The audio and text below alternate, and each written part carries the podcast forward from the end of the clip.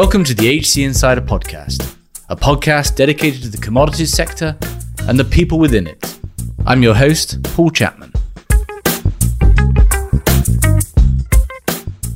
Today, we're taking a more nuanced look at the commodity supercycle. Traditionally, in a supercycle, all commodity prices make a secular shift upwards. The general thesis at the moment is that energy transition redistributed policies across the globe, as well as a shift from just in time to just in case supply chains in the wake of potential deglobalization is causing a secular shift up across the commodity space. And we've certainly seen that in the indices. However, the picture might be somewhat more nuanced, and some of those prices might be a consequence more of hype than reality. Our guest is Ivo Sarjanovic. Ivo is a non-executive director for a number of agricultural companies. He's a venture capitalist in the ag tech space and is adjunct professor at Di Tella University in Buenos Aires and at the University of Geneva. Ivo had a 25 year long career at Cargill and was latterly the CEO of Alvean, one of the biggest sugar traders in the world. Ivo, thanks for joining. Thanks for the invitation. I'm very glad to be here. So, we are essentially unpicking the commodity supercycle with the general thesis that it might not be such a monolithic, unidirectional move for all of the commodities as we, we, we have been hearing. Before we sort of dig into how perhaps the different commodities might be affected differently, and there's some there's some complications in the story as is, could you, I guess, give us an, a rough working premise on what a commodity supercycle is from, from your point of view? Sure, that's a good idea because otherwise we are having a lot of debates about super cycle and nobody seems to be defining what a super cycle is. And it's useful to have some consensus around the definition before the discussion. So the academic literature defines a super cycle as a strong, general, and sustained increase in the prices of all commodity classes, deviating its values from long-term equilibrium trends. I guess you've got this secular rise up in prices. Can you give us just some sense of when we look back at historical super cycles, how long they last? Perhaps give us some potted history of super cycles in, in recent economic memory. Well, you have cycles. When you study economic cycles, you have cycles of different lengths for different tastes. So you may identify short cycles of 40 months, you have mid cycles of eight years, then you have very long term cycles named Kondratiev cycles of 54 years. However, when people speak about supercycles in commodity, they identify that they last between 10 and 35 years. And those are 10 and 35 years of continuous price increases. Now, to make things a bit more complicated, some people started speaking about a mini supercycle, which to some extent is a contradiction in terms because if a mini supercycle is a short one, and people say that, okay, mini super cycle, it's like three, four years, which in my opinion, that's a normal price cycle that we have all the time. And I guess crucial, so we're already sort of teeing up a more complicated picture. Are these things predictable? Can we tell where we are at any given point, or they always require a, an ex post rationalization? Well, as a start, I think it's useful to identify how many super cycles we had in the recent past. If you take the last 150 years of history, you can identify four super cycles. One was around the First World War, with the industrialization taking place in that moment.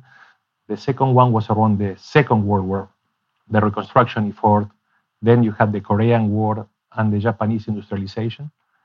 Third one, we have in the 70s a super cycle which was more supply driven, related with the gold devaluation in the US and with the birth of the OPEC. And the last one is the one that probably we all experienced from roughly 2004 to 2015 with the China accession to the WTO. At the same moment, we started with biofuels mandates, and also we experienced the financialization of the commodity markets. So all those three things together creating the last super cycle. Now, if 2020 onwards we are starting a new one, I don't think we can project it ex ante. I think probably after 10, 15 years, we are going to be able to rationalize it ex post. But I think it's pretty hard given all the variables that are changing all the time to identify a super cycle so in advance. Yeah. I want to come on to the sort of the rationalization for the current one. Before we do that, have historical super cycles, to use the phrase, all ships rose in that tide, did ag, metals, and energy talking very simply, all prices rise across the board, or were they also nuanced? What can we learn from historical super cycles? Well, you always have changes in relative values, but to identify a super cycle, you have the three classes rising together to different extent, but the three of them rising together. This is part of the, the definition of a super cycle.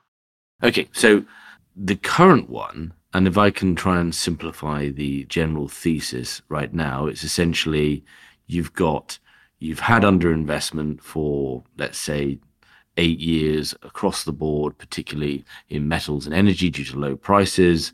You know, that has its own impact on supply and demand. But the extra drivers, as we've had in all of those super cycles you've just mentioned, whether it was war, whether it was China, this time is ultimately about energy transition and associative redistributed policies. So this is Goldman Sachs, uh, Rev. You've got the redistributed policies, you've got energy transition, and then also an impact of the coronavirus has been this recognition that supply chains have been quite fragile. They certainly have uh, nationalistic interests and so forth, and you've got a, a more um, uh, deglobalization arguably going on. So all of these things are coming together to create the current commodity supercycle. And we have seen, you just have to look at the GSCI or whatever index you might look at, you know, they've all risen substantially since the, the beginning of the year. Do we, you know, in your view, is there evidence to support that general thesis? How does that, you know, is that is that a, a defensible position uh, as to what we're seeing right now? I think you have some ingredients for a super cycle, but you don't have all the things which are needed. So if you go one by one among the reasons you just mentioned, certainly the less inequality argument, which is based on expansive monetary and fiscal policies which are driving growth, it's uh, quite uh, weak in my opinion because I think the monetary policy that we are experiencing is creating actually a lot of inequality. When you have interest rate at zero, you have a lot of financial assets and real estate going to the moon, and this is not promoting equality. And certainly fiscal policies may be offsetting that, but it's very partial. Then the energy transition, I think, is a real reason. I think because we are going to go from, let's say, 80% fossils and 20% renewables today to the opposite 80% renewables and 20% fossils in 30 years. Certainly, that is going to have a real impact, and we are going to see the value of metals uh, gaining in relative terms versus fossils, certainly, which are going to lose value in the midterm. Then the from just in time to just in case uh, global supply chains, I think is valid as well, but it's a one off. I don't think this is going to lead you to a sustained price increase beyond the short term impact of it. And the China decoupling, which is the one that says that demand is going to become decentralized and is going to be probably more impactful in the US and Europe versus China, I have my doubts. I think, uh, especially after the last super cycle, China was the big uh, engine. And now China expanded the economy in 2020 uh, very strongly. Now it's starting to decelerate. And I think it's going to have an impact in the demand of metals and other products. And I don't think that the US and uh, Europe are going to be able to sustain a cycle in themselves. There is a concept which I think is important to keep in mind all the time, and it's commodity intensity. So not all economies they go through the same commodity intensity. One thing was China 20 years ago expanding, and that had a much stronger commodity intensity than what China may have in the next years. And as per what I'm basically reading, and I was reading recently a very interesting article by Yumana Salihin from CRU, she doesn't expect, in the case of the big infrastructure plans in the US and Europe, a strong impact on metals, for example. So, really, out of the three, in your view, there's only really the one that has a defensible or at least sustainable impact, which would be this energy transition, which we shouldn't uh, underestimate the impact of that. But we're not, I guess, those redistributed policies, it's also coupled with monetary inflation as well, or low interest rates, basically, which come onto but there's not necessarily in scale to defeat what you're seeing in kind of just rise of asset prices and inequality generally. And then you've got this, I guess there's, there's a couple of things there to just to dig into. One is you're not confident on the the decoupling with China, or that nice phrase you use, just in just in time to just in case supply chains, and also actually that uh, you're not necessarily going to see the same commodity intensity from China. And there is something something else I would like to add. The world economy contracted at three four percent in 2020. Now this year is going to expand at six to seven percent. So probably at the at this moment uh, the world economy has the same size than it had at the end of 2019. Let's call the end of 2019 uh, the pre-COVID era. Okay. Now the world was growing before that at three percent per year. So if you compare that growth path versus today, maybe the world economy is not going to have the same size that it was going to have during pre-COVID days until 2023. And on top of that, the growth path is highly heterogeneous you have economies growing at very different paces. So you have the US economy expanded very fast, while you have, for example, Latin America economy contracting, and it's not going to have the same size maybe until much later. Yes, and I guess you've got these kind of there's there's trying to unpick as I'm thinking through it right now, right? You've got the the population growth, which will impact things like food and so forth or agriculture in China, it's interesting you say, is there an argument that China has sort of overbuilt from the last commodity supercycle and actually you just don't need the same level of infrastructure, housing, city growth that you need that, that we saw in the last supercycle? Yeah, I think there is a bit of that. I agree with that point. I think uh, the, again the commodity intensity is not going to be the same. So China can grow at a similar pace, which I think is not going to be the case either. I think China will keep growing, but at a accelerated pace but with a lower commodity intensity. Okay, so let's dig into kind of then, so taking these threads, creating, I guess, you know, a more nuanced picture of a commodity super cycle and actually using the definition of all commodity prices rising, I guess ending up at a question mark whether there actually is going to be one.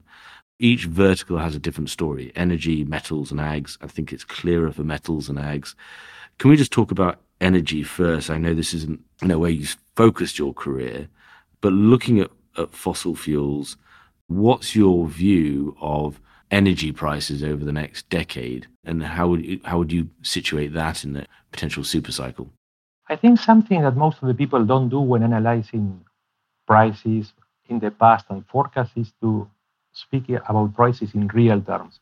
Uh, as an Argentine, I cannot avoid thinking in real terms because if I think in nominal terms, I finish very confused. Actually, when people compare prices of commodities in history, they always speak about prices in nominal terms. So if you take, for example, the price of uh, crude oil in the 70s, that was $10 per barrel, that's equivalent to $70 today. In real terms, prices didn't move. Now, if you take the price of uh, crude in 2008 when it reached $140. That's equivalent in real terms to $170. And today we are at 70. So from that perspective, uh, I would say that we are at a pretty fair level, normal values.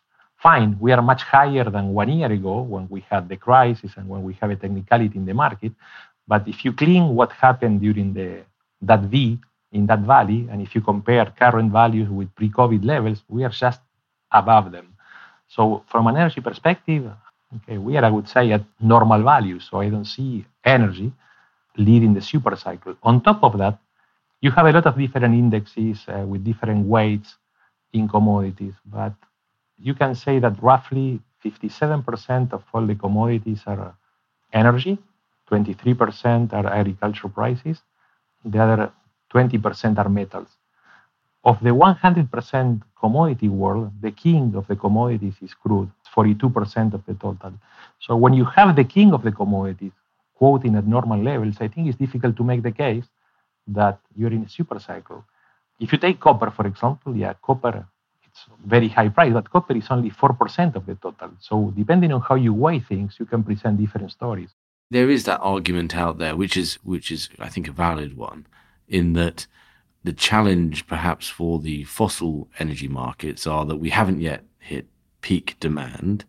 According to most economists, uh, we haven't even yet hit peak demand in coal, which is quite a striking fact.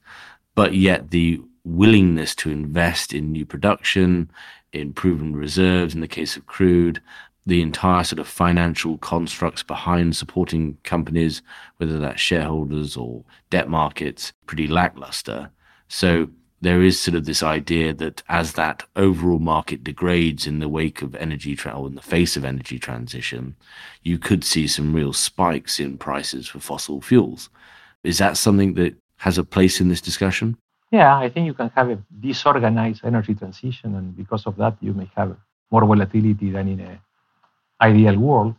But in any case, I doubt very much we are going to see anything close to what we saw in the previous super cycle because we know that because the energy transition, demand is going to start vanishing rather soon. Okay, it doesn't mean that tomorrow prices are going to collapse, but uh, in the midterm, everyone expects to see prices losing ground. Even today, the oil market is inverted.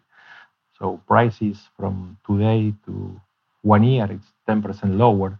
And that's the case with a lot of commodities. It's not only with crude oil. If you go into the agri world, you will see that soybeans and maize are inverted too. Yeah, and it's fascinating. We'll come back to what this all means for the markets themselves, investors and, and investment. But it's fascinating when you, you talk about the prevalence, the the representation of just crude in these indexes, and that could have a real impact on uh, on how how those particular indexes perform. Okay, so so the next one is is metals. This seems to be a much clearer case given its tying to energy transition, at least a certain suite of them. Uh, Dr. Copper in particular. Can you just just unpack metals a little bit for us? Well, I'm far from an expert, but everything I read in terms of the energy transition leads to okay additional demand for batteries or for different things. Of course, some of these things are going to have also environmental impact, so it's not that that let's say clear. But uh, I think the choice is made. The electrification of car fleet is going to lead to higher prices in metals. So I think what we are going to have more than a super cycle, I think we are going to have a new constellation of relative values where metals are going to gain, fossil fuels are going to lose, and agris, which have a very rapid supply response, are not going to be able to hold at current levels, but they are going to stay in the next three, four years above the levels that we saw before COVID. So that's a bit my my view in general. So metals gaining versus the other two. In metals, in that picture, I think it's very clear, as you say, sort of those metals associated with energy transition, battery metals, etc. It's interesting when you talk about that that commodity intensity, but you know we might not see the same demand for ferrous metals, iron ore, if you're not seeing that kind of China story pick back up, or a replacement for China, you know, India, whatever it might be, also seeing similar levels of of, of rapid development. Do you see that bifurcation between kind of, and again, I know it's not your your area of, of, of deep expertise, but between kind of the, the those energy transition metals and the construction metals, for want of a better description? Yeah, I think we are going to see there those related with electrification gaining in relative terms versus the others. Great. So let's talk agri just before we talk about the, the current and the future, like where, where do we, where have agri prices been in general and where have they sort of gone over the last couple of years? Can you sort of paint the background for us? Well, after the last super cycle that finished probably in 2012, 2013, okay, we had prices uh, moving down and staying pretty quiet when the market lost volatility until uh, now with a big bounce. Now, the reason of the big bounce, I think it's a combination of two things. On the demand side, you have two strong pulls. One is China recovering from the African swine fever, recovering the population of hogs, and also starting to buy maize. So that's one of the anchors. And the other one is the renewable diesel in the US, pulling the prices of vegetable oils to very high levels. So I think these are the two anchors on the demand side. Now, on the supply side, even if we didn't have any major problem with crops, uh, we had several minor issues with crops. So if you start with the summer 2020 in the US, uh, both the soybean and maize crops finished smaller than expected.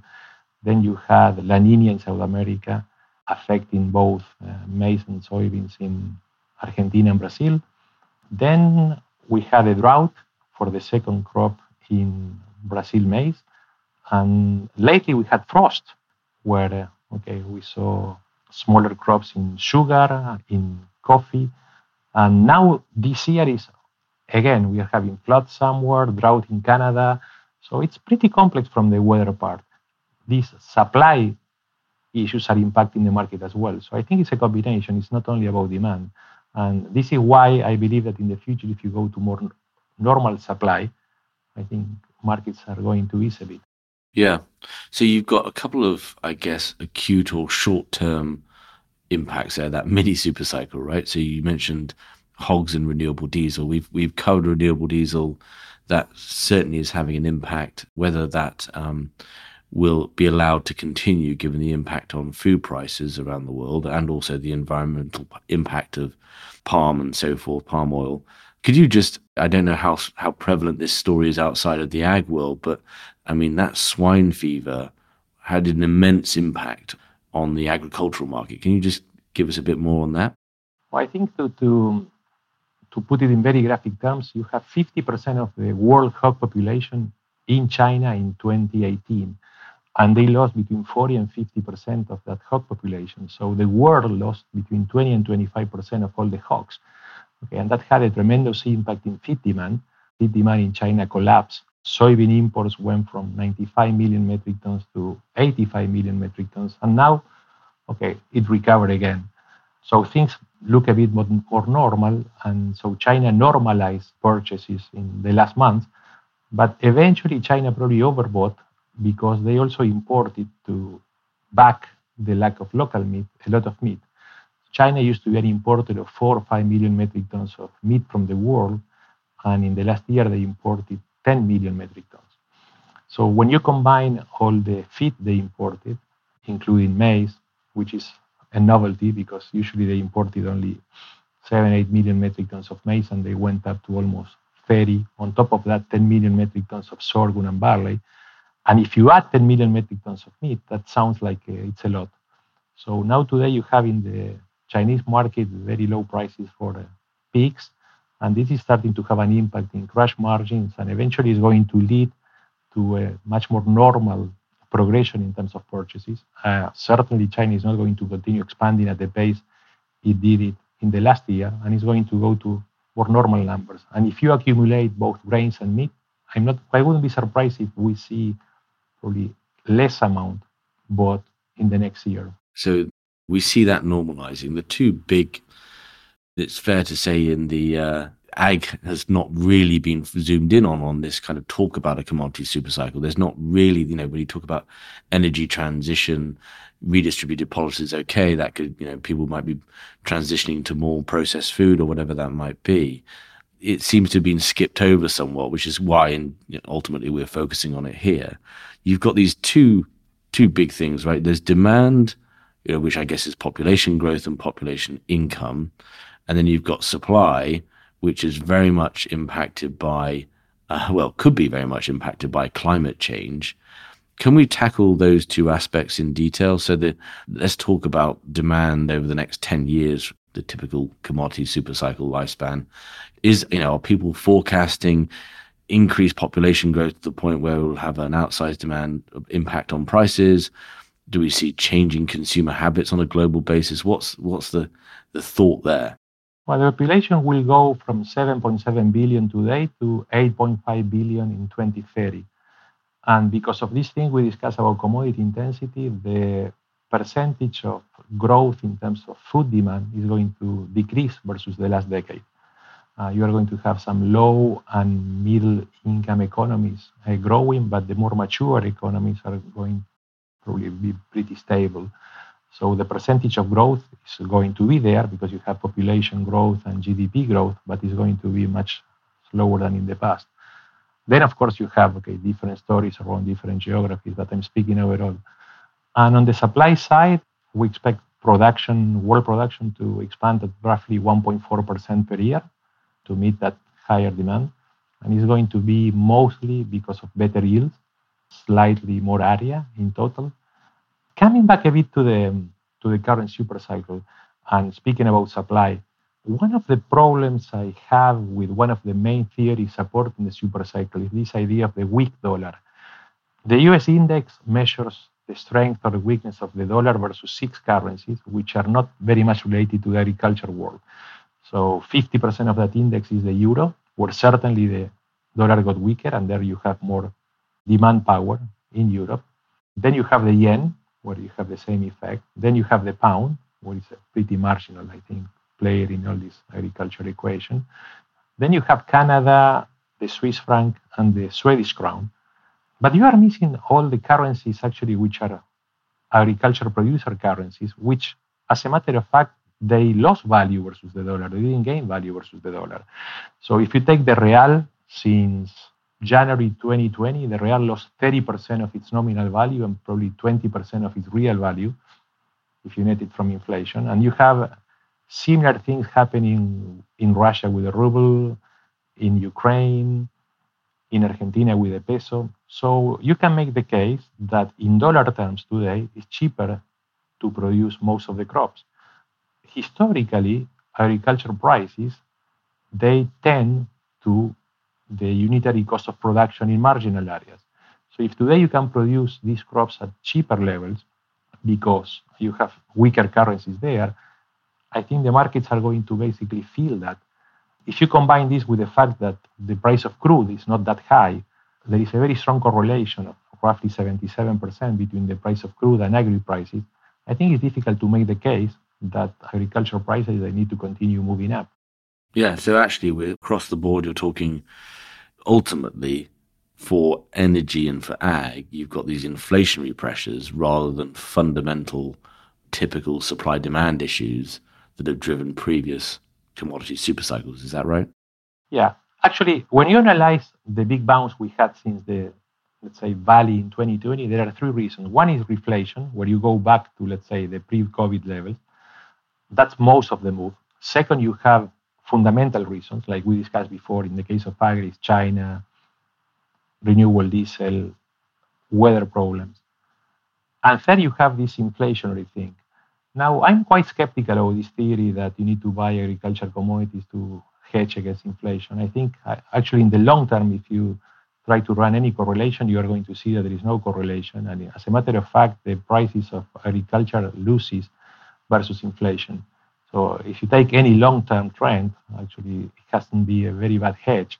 And this is explained by the fact that, okay, there is much higher productivity, which is offsetting that. But if you measure things per unit, agricultural commodities have been a very, very hedge against inflation. Where does where do the broader commodities as an asset class is that having a role at all? You've got, I mean, ultimately, you know, you've got all this hype about a super cycle. You do have capital flows into the commodity markets. Is that a self fulfilling prophecy that won't last, or you know, what's the view there? I think in the last super cycle in the 2000s, uh, okay, we have this theory that uh, in order to diversify your equities, commodities were a good asset class to try. And because of that, yeah, certainly we had a lot of inflows in the market. Then that eased during the last 10 years, and now you have some financial money coming back. Uh, now, there is a lot of debate academically about what's the impact of those uh, fund swings, commodity prices. And if I think basically if I were about agriculture, I would say that funds they can change the trajectory of prices, but they cannot change the fundamental values. So if you have a market where you have a well-developed and well-functioning delivery mechanism, you have conversions all the time between derivatives and the physical world. So for every option that you trade in the market, you have a warranted conversion. Therefore, yeah, prices can get disconnected, let's say, for maybe one or two months, but not longer than that, because otherwise, okay, you get conversions once again. So, in, in my humble opinion, current prices are real. They have a strong fundamental reason. They may have a marginal uh, spec component, but that's not the reason of why we are so high here. And that's supported by inverses uh, or backwardation in energy terms. Otherwise, if this would be only a hedge versus inflation, we should have markets in a carry, and actually we should have the back end of the curve higher than the spot. Otherwise, it doesn't make a lot of sense. Before we come on to the consequences for both businesses and investors and, people in the commodity space, if if this super cycle story doesn't necessarily hold true, can you just sum up for us? So we have this current rise in prices.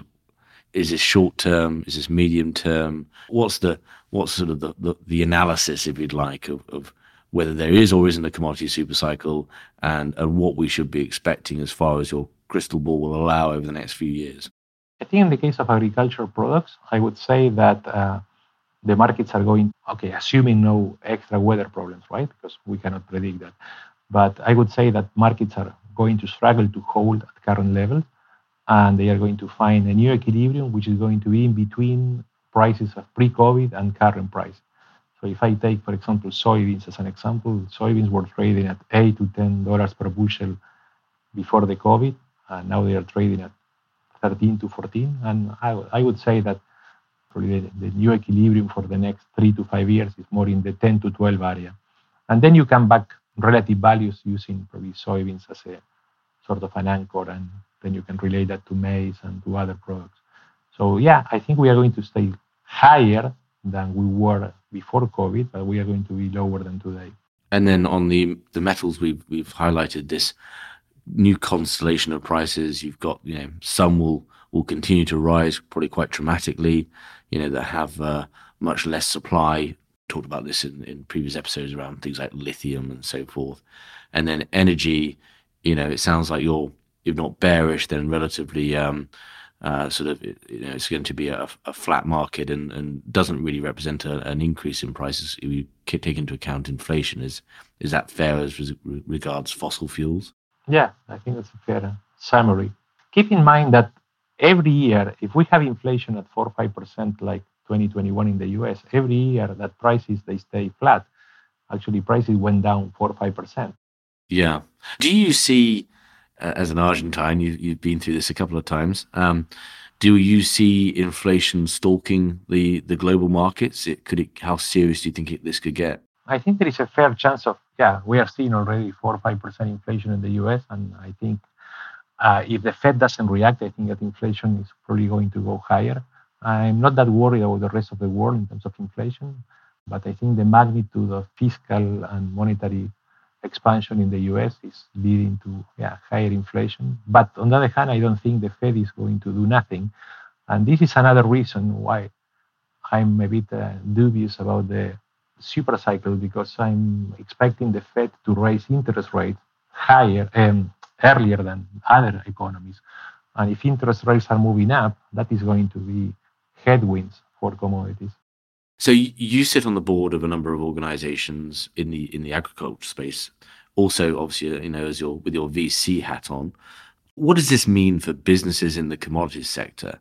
Got all this investment or capital flows coming in. You've got a lot of hype. You know, it sounds like it could be quite dangerous if if you're not in one of these areas where you've got sort of real fundamental tailwinds. That quickly things might uh, run out of steam much earlier than expected and traditionally in the commodity markets, you know, you do have these big cycles, and in the in the good times, that's when these businesses build up their their war chests to survive the downturns. I can imagine that if the the upturn isn't uh, have to having having had to come through quite a sustained trough, if people don't, if organizations don't have a sufficient time to make hay to build back up those war chests, it could be quite a challenging 20 years. Let's say 2020 and 2021 are wonderful year for commodity companies, certainly much, much better than the previous decade. And I don't think that in the next three, four years we are going to go back to the previous decade. I think we are going to be somewhere in between. So I think there is still a pretty interesting story to trade around. I believe that this is not going to be super smooth. Stocks are very low everywhere. So I think you have warranted volatility to trade around. And this is very good input okay, for commodity companies to be profitable. Another thing is in terms of volatility, I like to distinguish between good volatility and bad volatility. I think this is good volatility because you can trade around, while bad volatility is the volatility that you don't understand and is more related probably to policy, to tweets that probably force you to take risk out of the table. But when the volatility is of a fundamental nature, I think it's more interesting to to be traded, and certainly it's a very good input for the income equation of most of these companies. Yeah. And what about sort of this idea that actually, I guess, organizations would have to be much more scalpel like. I, ma- I imagine this has never changed, but as they, they think about these markets, which which commodities, which products are going to sort of fare better in this overall decarbonization and energy transition world. Because you've kind of got this story of renewable diesel, but that's got some complications around it. You also have, um, you know, alternative proteins and so forth more broadly. Our organizations are going to have to be much more sort of scalpel-like as, as they think about investments. Yes, I think the future from that perspective is more uncertain because you have um, some of the big decisions to be made, demand is more policy related. You have, like we described, described before in the case of agris, the two anchors of demand are China, which is not that easy to predict because it's a very political nature, most of the decisions versus a normal, let's say, PNL. And the energy transition is also highly political. So the price system is not necessarily working in these two areas. And when the price system is not working, things are more unpredictable.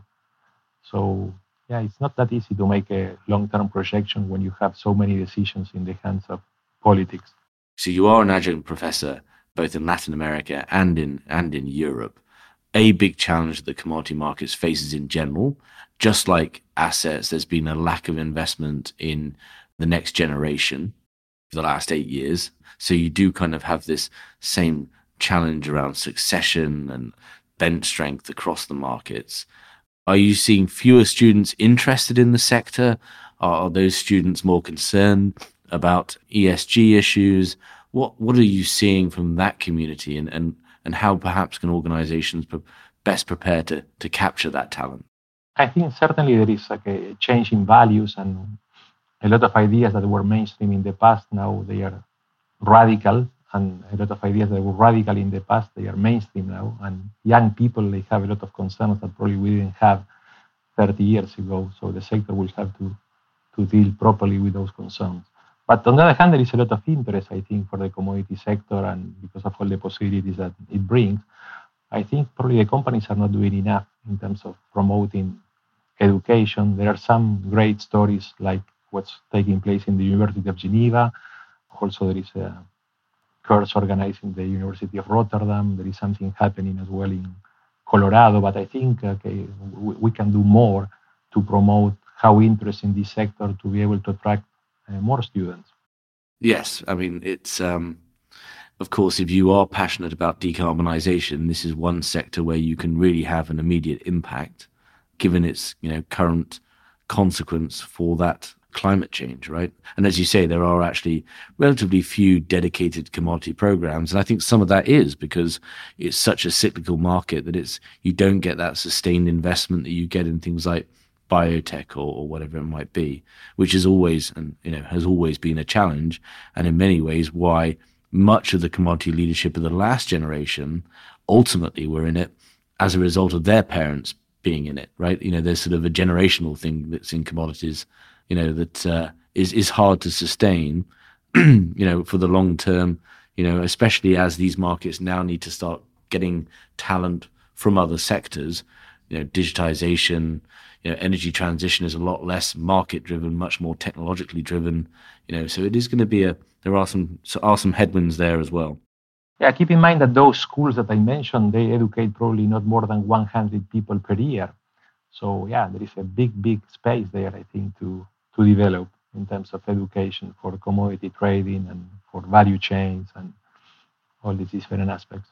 So, if I could ask you, I guess, give us your final conclusions on the on the commodities super cycle in, in inverted commas.